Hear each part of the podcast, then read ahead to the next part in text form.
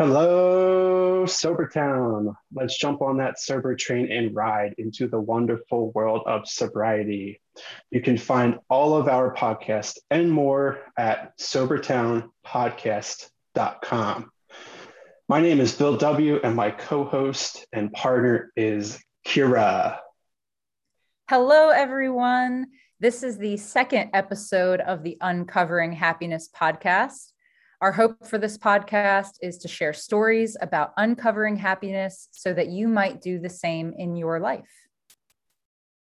So just give you a quick introduction of our interviewee today.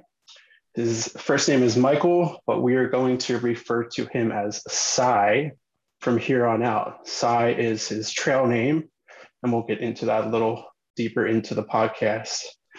So Cy is a fellow Appalachian Trail thru hiker from the AT class of 1999.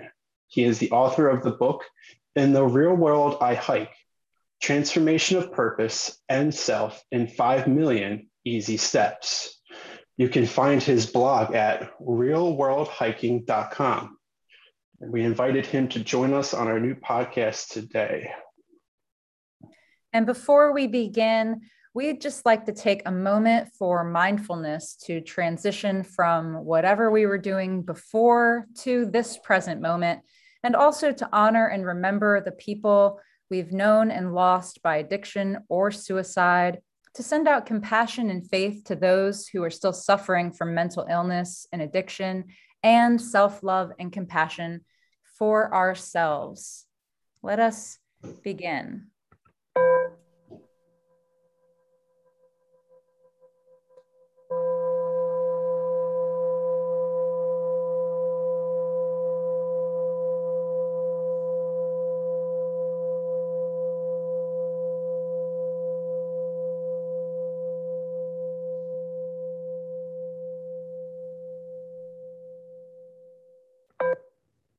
Thank you so much for joining us in that moment of mindfulness. And Michael, Cy, welcome. Thank you for joining us. Well, thanks for having me. It's always a pleasure to talk about common interests with people. Absolutely. So we're going to get right in. The title of this podcast is called Uncovering Happiness. What does uncovering happiness mean to you? Yeah, that's a big question. For me, it's two simple terms, right? Happiness. Everybody knows what happiness is. And uncovering, well, you take something out from beneath something. But you know, happiness is kind of a weird concept. You know, it's so situational. And if you haven't really experienced happiness, you may not actually know what it's supposed to feel like. Mm. And you know, as a lot of people, as they get older and they get more complicated lives, sometimes you can intentionally suppress your own joy and sense of happiness to, you know, take care of everything else. And you emotionally get buried under all of this baggage. Mm. And it can become really oppressive. And, you know, it's almost like a nail driving you into the ground. And, you know, the idea of, you know, uncovering that, sometimes there's a lot to uncover and it can take a long time. And, you know, when you get into a position where, like I have found myself in, you know, where you're clinically depressed or you're so emotionally devoid of joy and happiness, it may not seem like it's possible to uncover that. And it's, you know, being from the hiking world, like all of us are, it's kind of metaphorical of climbing a mountain. You may know that the peak or the summit is up there somewhere, but you can be so enshrouded in trees that you just can't see it. So you just kind of keep plodding along, hoping that, you know, maybe it's over the next rise. There's going to be this glorious sunset. And sometimes it doesn't actually happen for quite a while. So it's, you know, it's an interesting concept, you know, uncovering happiness. Hmm. So I just have to remind myself and everybody else that has hiked the Appalachian Trail. There are people that have no idea what the Appalachian Trail is, so I have to kind of little caveat here to that. The Appalachian Trail is a footpath that goes from Springer Mountain in Georgia to Katahdin, Maine. It's 2,200 miles of a continuous footpath through the Appalachian Mountains that people have been hiking on for 70 years, 60 years, something like that. And it's a wonderful journey. And that's kind of how all three of us here are connected, is through our through hikes of the Appalachian Trail. So you may hear some terms going forward that may sound foreign to you, but if you look them up, they all have to do with through hiking. So now we got that out of the way. Yeah, thanks for your thoughts on what uncovering happiness is. And the next part of the question that we have is, you know, so who are you now? Where are you on your journey to uncover happiness? And how was hiking a part of your journey? So there's a couple questions there.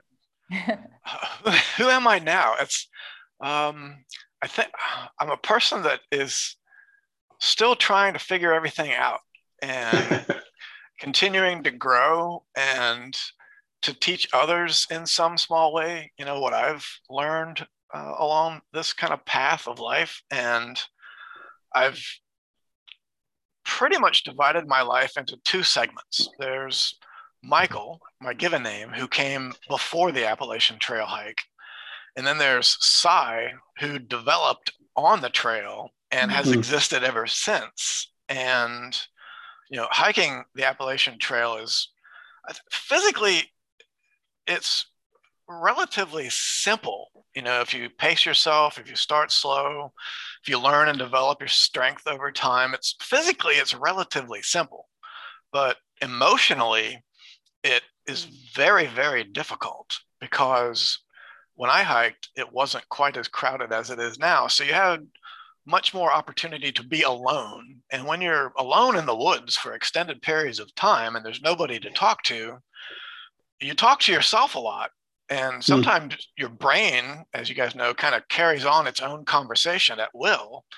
And it has an interesting way of recalling things that we have consciously forgotten.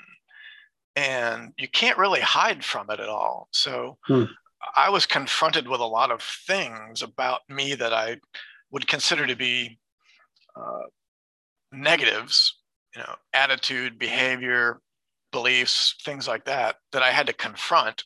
Had a large problem with anger when I was younger before I hiked. And a lot of that came from being depressed, but I didn't know I was depressed, and being in a very bad situation where I used to live. And, you know, it kind of manifested with me in almost a rage. And hiking, there's no place for that kind of attitude. And you have to kind of, you mentioned mindfulness and being present earlier. You really have to be present and mindful of everything around you, but also your place in it when you're on a long distance trail, because you're part of this almost a symbiotic migratory culture or community that's moving up and down the trail. And I found that if I was working with the environment and the trail, things were very easy. And if I was fighting it emotionally, you know, it was a really bad day. It was hot. There was a lot of bugs. Things were very, very difficult. So I kind of developed this attitude of, you know, embracing the trail, no matter what it threw at me. You know, I was going to work with it. Yeah. And that kind of helped me with a lot of things. And it also helped me recognize many of my many flaws that I had that, you know, like I said, you can't hide from things when you're out in the middle of the woods alone by yourself. I would say Bill and I had very similar experiences. So it's so nice to hear from someone else. And even with so many years between our through hike journeys, how similar that experience is of traveling and being alone with your thoughts and having so much time to think about every little thing that's gone wrong, every decision you've ever made, planning for the future. And then, you know, it's it's so representative of life off the trail as well, but it's a great opportunity to do a deep dive into where you land in the past, the present, or the future. And no matter where the mind gets pulled to either of those poles, presence is going to give you the most success. And I know that in our journey, we found that immediate resolve of conflict was the best insurer of success. And like what you were saying about going with the flow or embracing the suck. Remember that term? Yep. And it's a mindset thing, and it's the same off trail as it is on trail. But when you give yourself that deep dive in the journey of a through hike, it's like the best therapy you can ever give yourself. It really is. I remember having these memory recalls of, situations and encounters that I found myself in prior to, and it was almost like an out-of-body experience, looking down on my past self, saying things to people and getting in arguments and just altercations that were really embarrassing, being able to look at it from the outside and immediately recognizing that, I was the one that was at fault, but I was unable to recognize it or even admit it at the time, and completely changed the way that I communicated with people and still communicate with people. And, communicating it's actually quite difficult to do it well, because we all have our own self-interests and our own thoughts and ideas. And, of course, we're always right.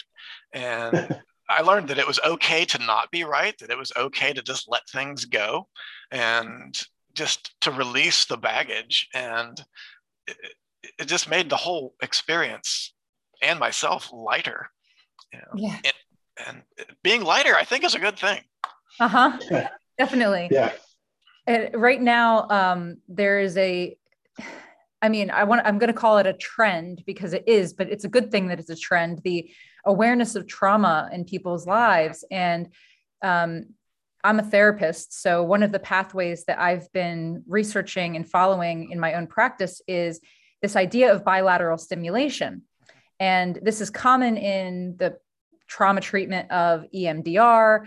But additionally, what's really interesting about adventure activities is that there is bilateral stimulation in the movement, and hiking is a great example of that, especially if you're using trekking poles in addition, because you're not only getting the bilateral stimulation of step right, step right, step left, but you're swinging the arms too.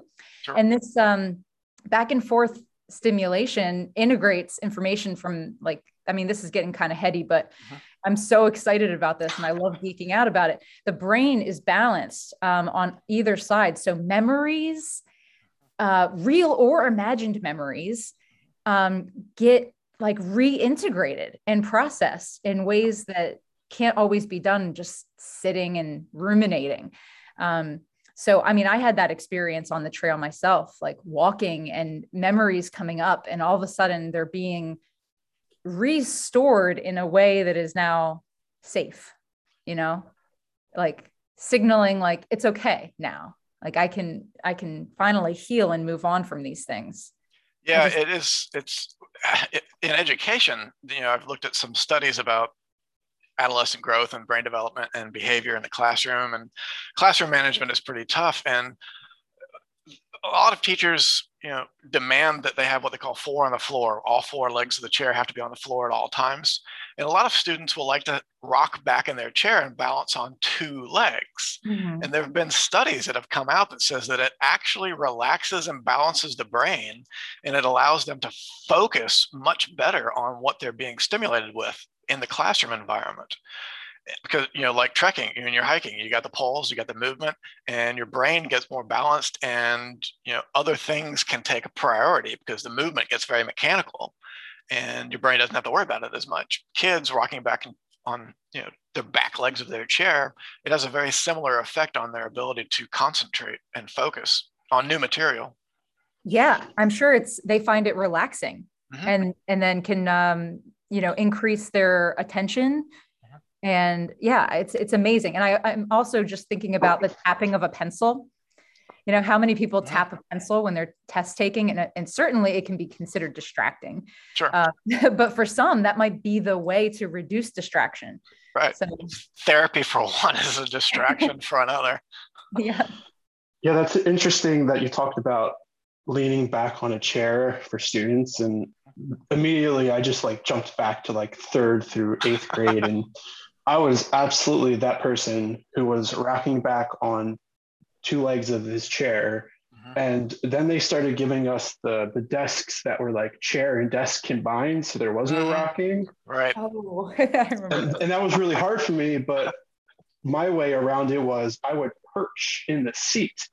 So I would like put my feet up on the seat and kind of like squat there inside my little like desk chair thing. And I don't know, it was more comfortable. Like you said, it helped me focus more. And yeah, it was so interesting that's maybe it's not okay now, but at least there's science that proves that I was trying to relax myself.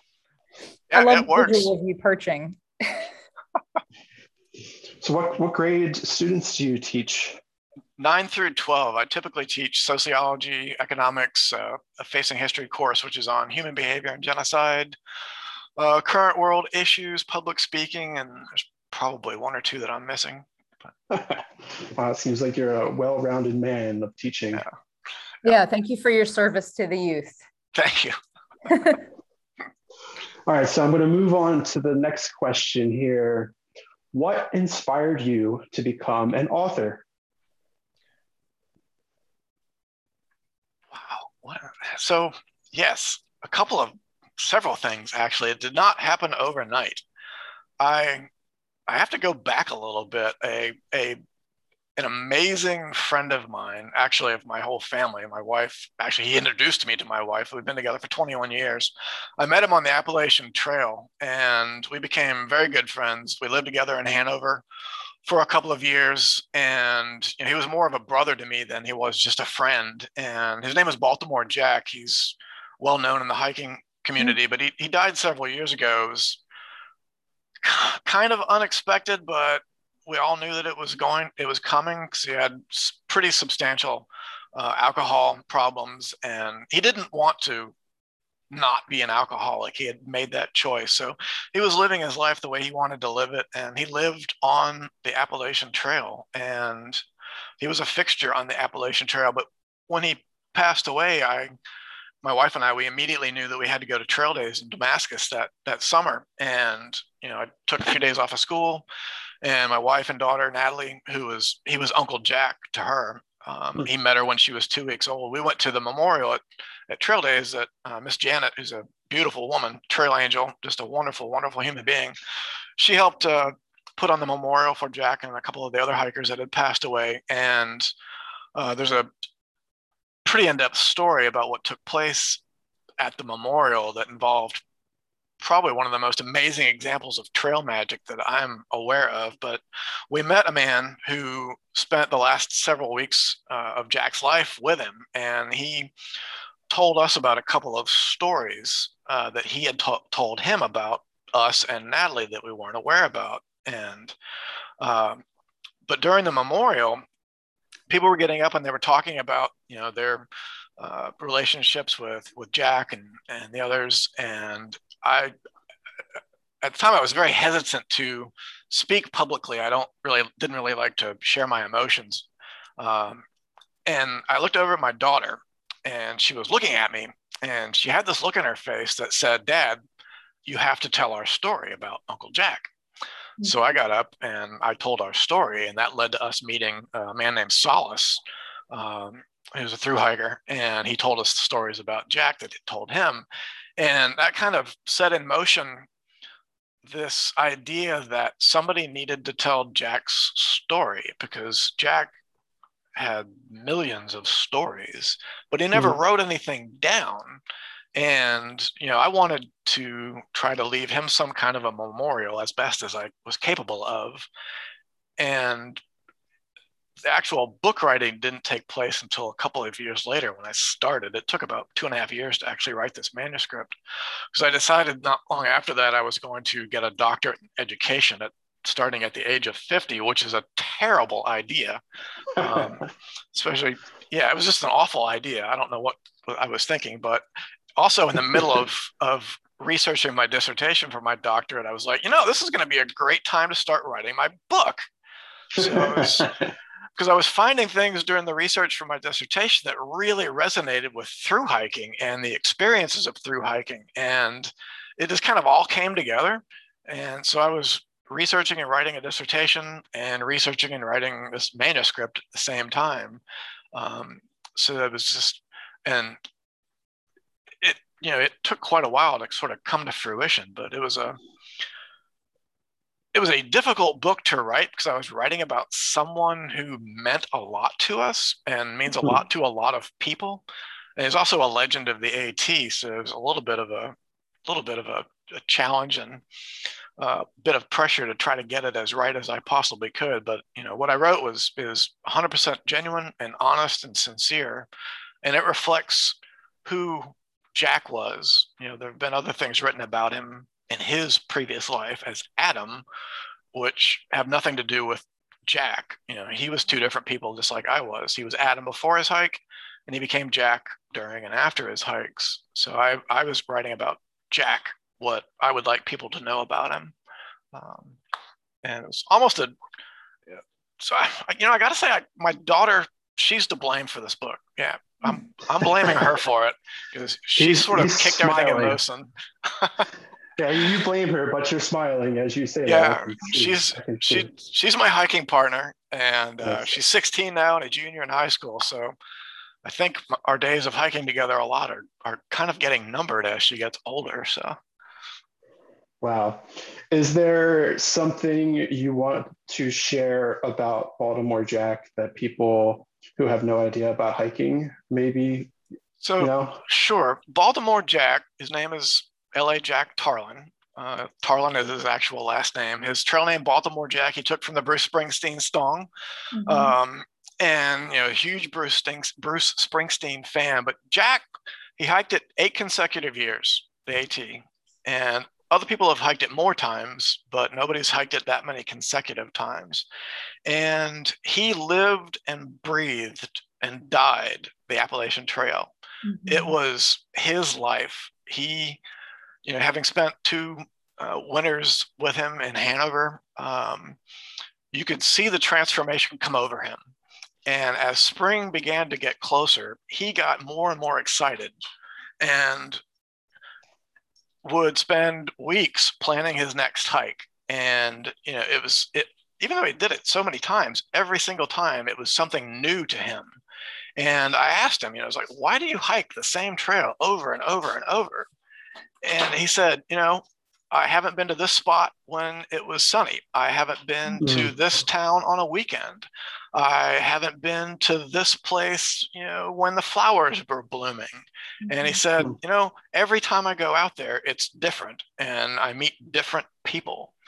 And, you know, he was really about the experience. And when he stopped hiking, he worked at hostels. He worked at outfitters up and down the trail. For many years, he would return to Hanover for the winter.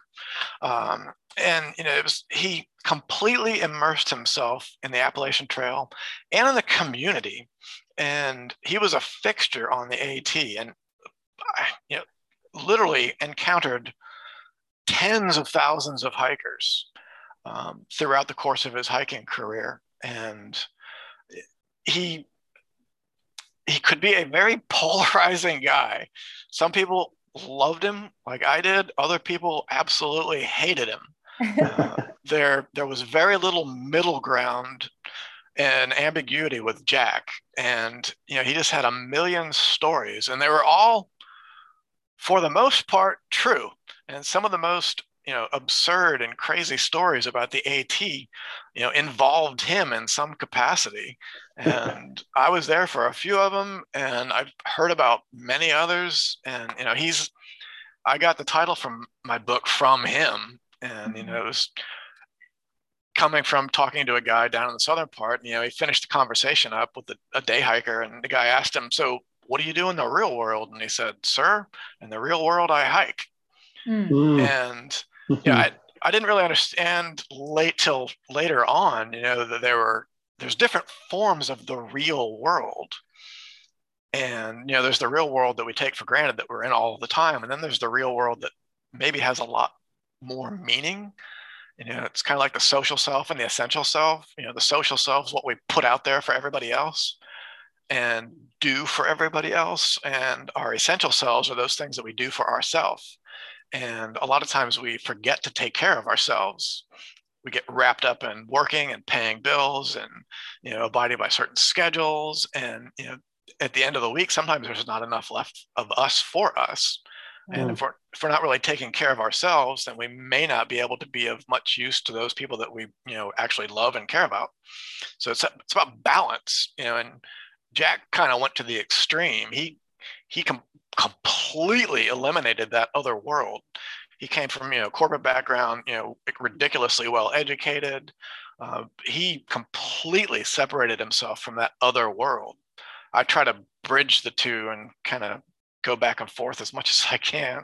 But wow, that's such a great story. I really appreciate you telling us and everybody else that. And, you know, you started off by saying he did 8 consecutive hikes for 8 years. And when you said that, I just got this full body calm that just overtook me. And like, I know I can't hike for 8 years in a row, but I know what 6 months does to me. And wow, like that must have been such a beautiful experience for him to just be there and, you know, to watch the flowers in one place and miss them in the next, but being like, well, next year I'm going to go try to see them again.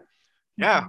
Yeah. It's, you know, he had a very serene existence. He was a minimalist. You know, he didn't need much at all to be happy. He was, I guess, by definition, homeless for most of his life.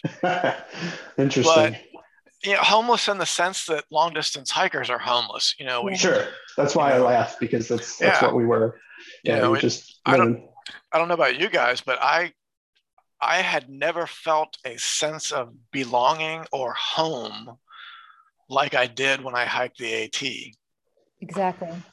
Yeah. With just a backpack, you know, so much comfort and satisfaction and contentment with just those things that we carry with us from one day to the next. Yeah. And the feeling of, if you're by yourself and you've been sleeping in a shelter by yourself for the past like 4 days, and then you realize that you might spend a night with another person, like how wonderful that could be. It's just like, oh my God, I get to talk to somebody else. Like, whoa, I get to share my feelings. Like, I don't have to read the logbook to get my kicks of, like, you know, social being. It's such a beautiful place out there, where it kind of brings me back to what you said in the beginning. There's like nothing else that matters when you're on that trail. You forget about all the other stuff, because you have to. Like, you can't worry about who you were yesterday, what you're going to do tomorrow, because tomorrow's going to be the same thing as it was yesterday. You're just going to walk forward. Sure. And it's so, like, you know, it's very black or white in the hiking world. It's just like, you have to go do that. And I think a lot of the time in the non-hiking world, I can't call it the real world, because that doesn't really mean anything. It's that other place. Yeah. The other place that everybody lives day to day, doing all the things humans do. You know, you can forget about what it's like to not actually have to do anything other than like a few things, such as walking, eating, and finding water every day. Like, when you break it down to those simple things, it's a lot easier to work through those emotions that you've covered up over the years. Yeah. And the idea of going forward it's a necessity, I think, on long distance trails. And, you know, I've talked to a lot of hikers. I'm sure you've talked to even more. You know, the idea of, when, you know, your first 4 weeks on the trail, you know, you look at a map and literally you've gone nowhere. And yeah, I think a lot of people look at all of the the distance that they still have to go to get there, and it becomes overwhelming. Very, very well. I was walking away from everything, so I had nothing to go back to, literally nothing to go back to. So I was looking at it as, wow, I've got that much more I get to go. Yeah. This is gonna be great. I was like, wow, I've come this far, but look how much farther I get to go. Right. And all of the things that I get to see and people that I get to meet and, you know, experiences, and maybe I'm going to actually find my happy out there somewhere. Mm-hmm. And, you know, that was my goal, is I wanted to figure out, one, could I actually be happy? And was there a place out there where I could do it and experience it and be a part of it? Because I really didn't know what the heck it felt like. Yeah. I love that idea of, I get to do this. I get to do this challenge. I get to do this struggle. I get to be out here in the rain or whatever it might be, and seeing it as the privilege that it is. And so many people see it as a burden. Even people who choose to go out and do that, they complain. And there's, you know, one of two ways to do a thru hike, and one is to see it as a blessing and a way to get closer to your happiness or your true self. And the other is some thing that you need to overcome or conquer. And what a colonialized version of hiking that is, to feel, you know, to only see that, you know, I must make it to the sign at the end and forget every one of those 5 million steps to get there. And I really would like to return to that idea of the real world, because so many people say, either, you know, those who are on the trail, or people asking you questions along the way of, you know, what is it going to be like when you get back to the real world? And we have corrected so many people, because I think we share this sentiment that this is the real world. Yep. And, you know, maybe your life before was also the real world, depending on how you chose to live your life. But going out on this journey was more real than anything else that I had ever done. So, yeah, it, you know, a privilege, a gift, you know, whatever we want to apply to it as far as labels, it really is that, because so few people have the opportunity to do something like that, or they have obstacles that prevent them from seizing the opportunity to go out and do something like that. And I think fear is one of those big obstacles. You know, I had people that, you know, said I was being irresponsible. I was throwing my career away. I was doing this, I was doing that. And I was like, you guys just don't get it. It's already gone. I was like, I have nothing to lose. Yeah. And, you know, I have to go do this, or I'm not going to be alive in a year. And it's a transformational process, like part of my book title. But, you know, talk about the goal to get to Katahdin. For me, that wasn't the goal at all.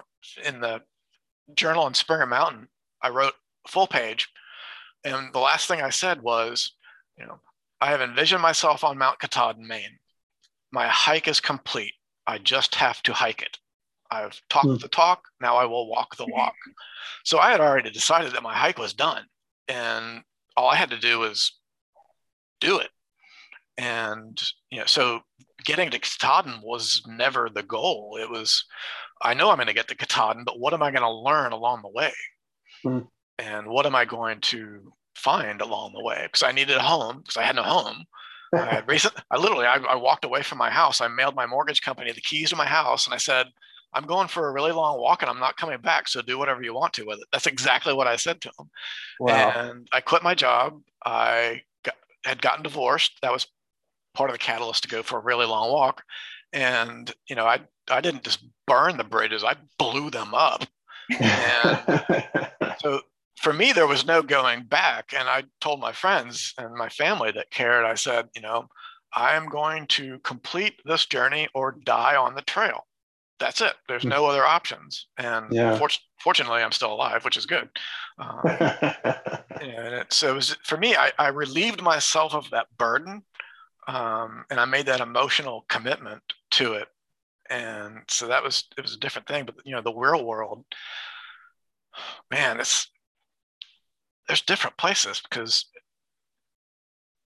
when you have all of those social burdens on you, it's not a world that is often, you know, full of happiness and joy. So if you can find a place that you can forget about them or just get rid of them for a while, you know, it really helps to recenter and refocus, you know, what's important, which for me is, you know, getting back out on the trails as much as I can in the White Mountains or elsewhere. That, even if it's just for 3 or 4 hours, you know, I can bring myself right back to that feeling of balance. And taking my daughter out hiking since she was 3, I've seen her able to recognize and embrace those feelings as well. And for her to be able to understand that there's, you know, the real world out in the woods when you're hiking or doing other things, and then there's the real world that you're socially active in with others.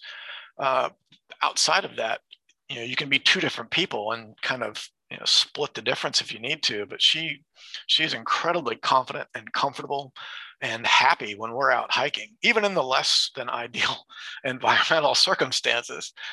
So, you know, she's so far ahead of me in her emotional health and even recognizing emotional health than I was.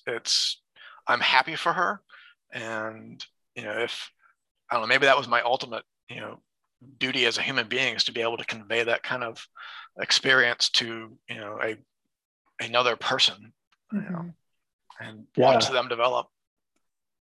I'm super grateful that you had the opportunity to take another human being out there and watch them, because, you know, I fear that way of life may be lost in the future, where we all just might be stuck in our cell phones forever, and people won't know what the outside is unless it's virtual reality. And that's terrifying what it will do to humans as an emotional, social animal.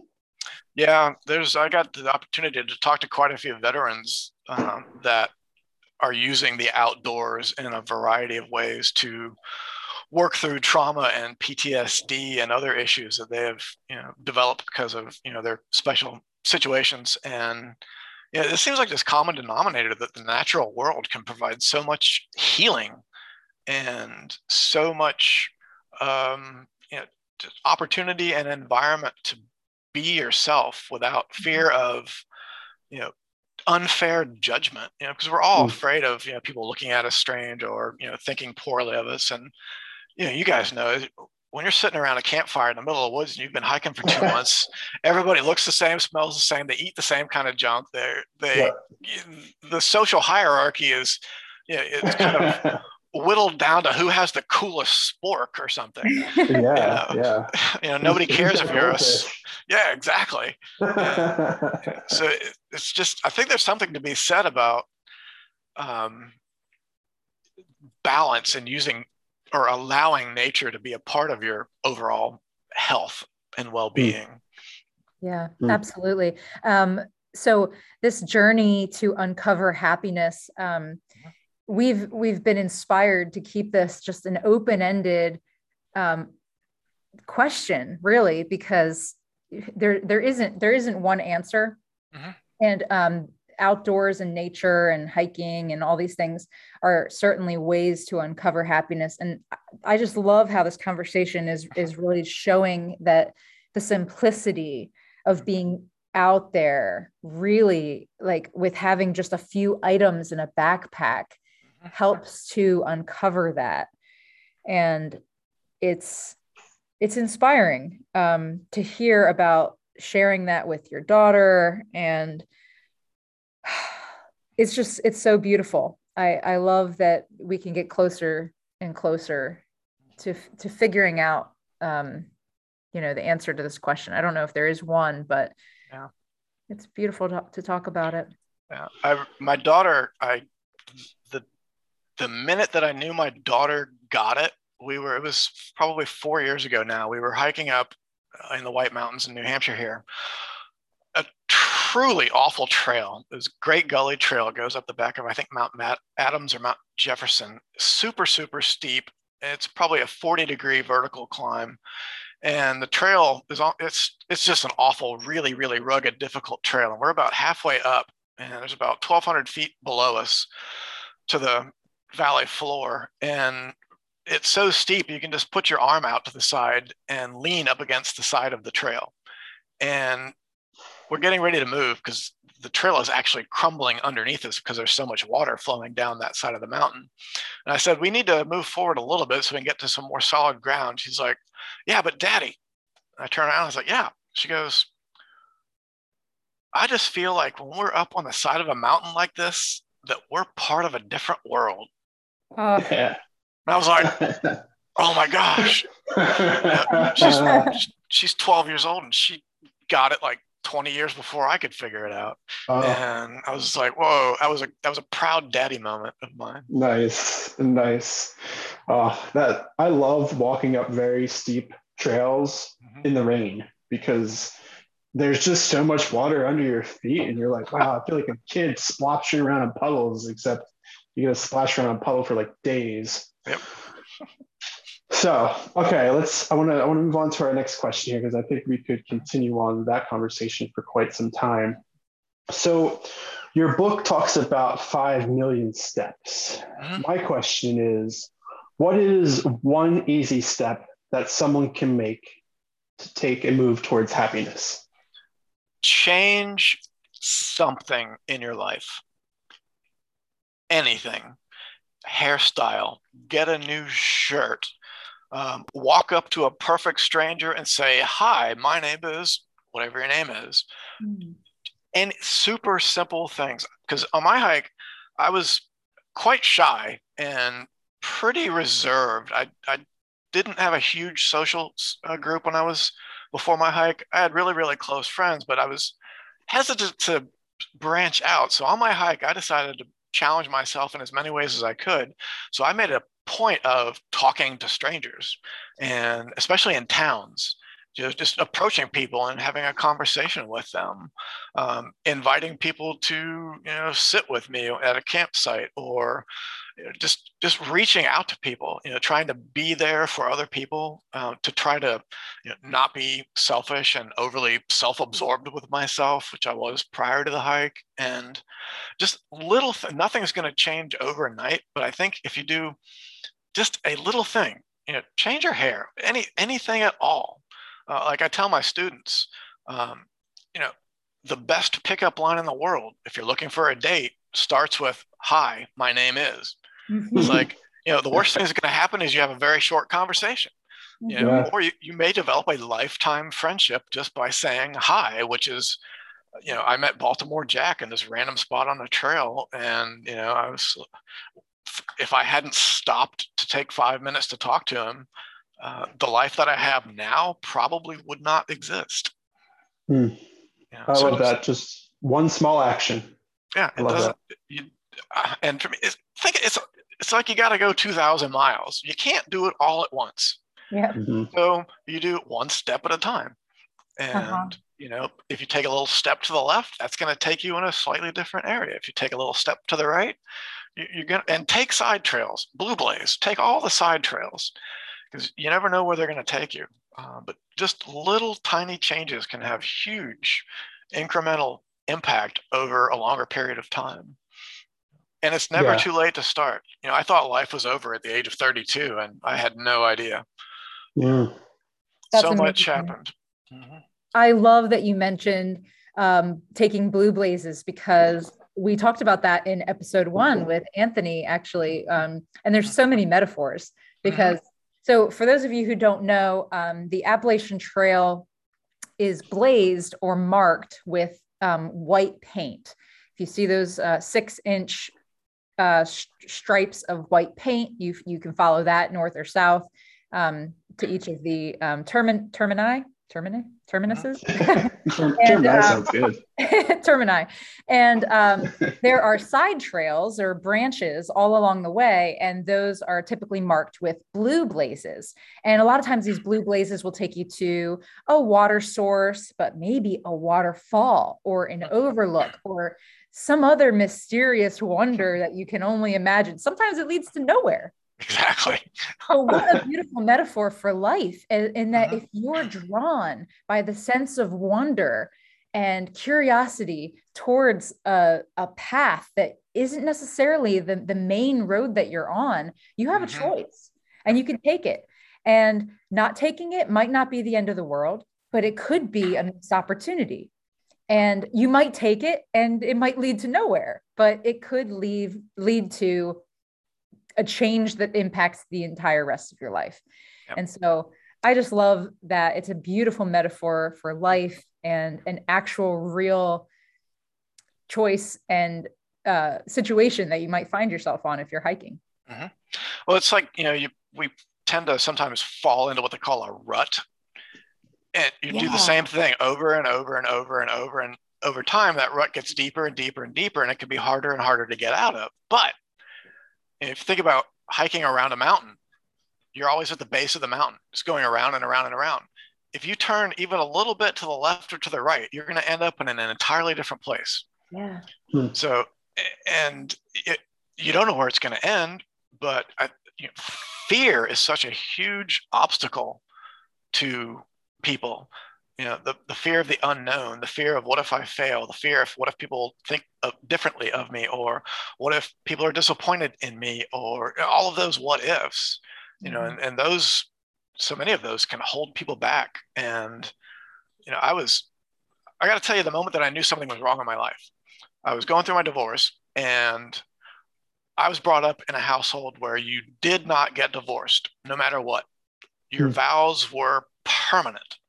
So I stuck it out longer than we should have. And being an idiot, you know, I was trying to fight to keep this relationship together that had no business being together. And there was nothing wrong with either one of us. It was just the relationship. Just, we were better friends than we were being married. But my not yet ex-wife looked at me and she said, "Tell me when the last time you were happy was."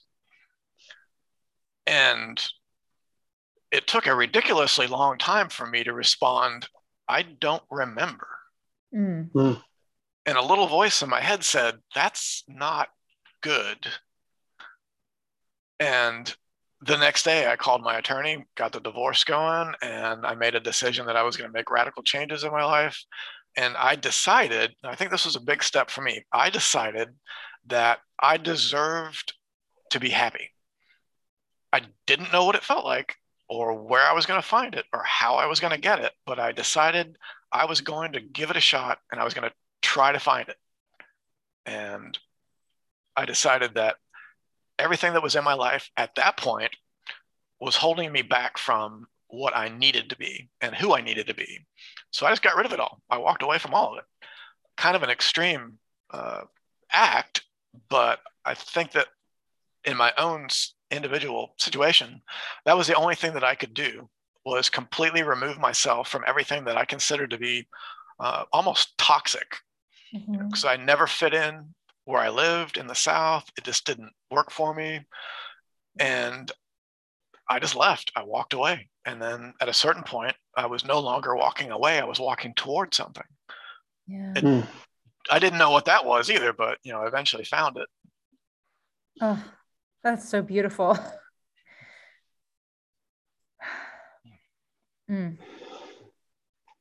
So you want to move on to the last question here? I think we have a bonus question for you, Cy. Sure. Just one caveat, just make sure everyone is clear. I am not advocating that you get divorced and go hike the Appalachian Trail. Unless that's what you need to do. unless it's truly what you need to do, but think long and hard.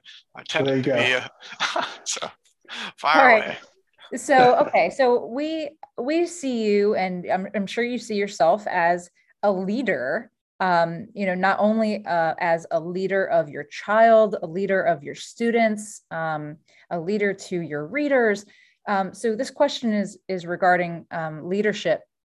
Would you say, Cy, that your ability to lead is getting easier or more difficult as you evolve as a leader? Wow.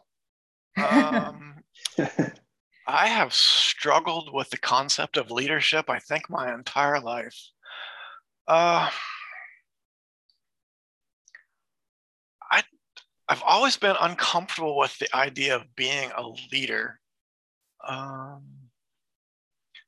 I think my ability to understand people and situations has grown substantially as I have gotten older and more experienced with people and things. I would like to actually be thought of maybe as a mentor rather than a leader.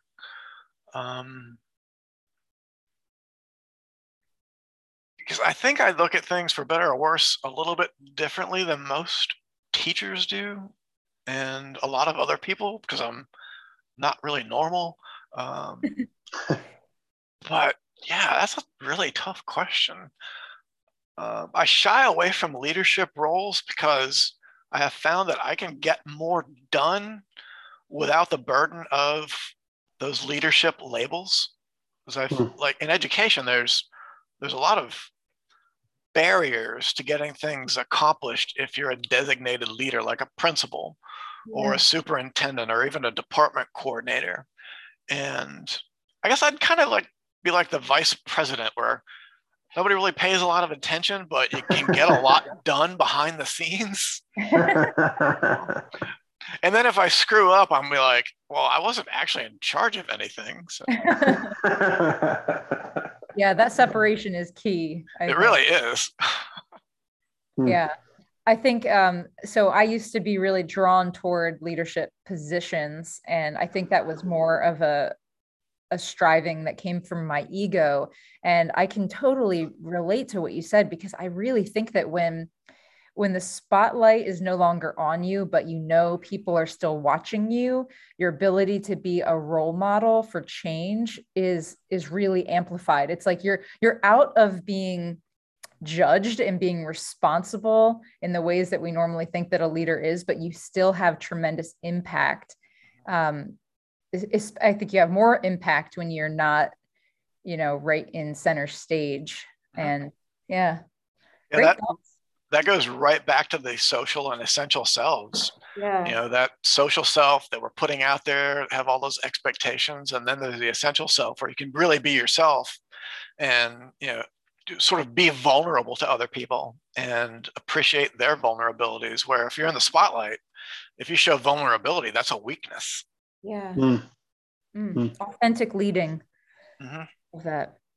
All right. So the last thing that we have here today, this is a feature of the podcast that, we experimented with in number one, and it was, it turned out to be a great ender to the podcast. So we're going to continue with that here. And I'm just going to share a quote, and we just want to hear your reaction.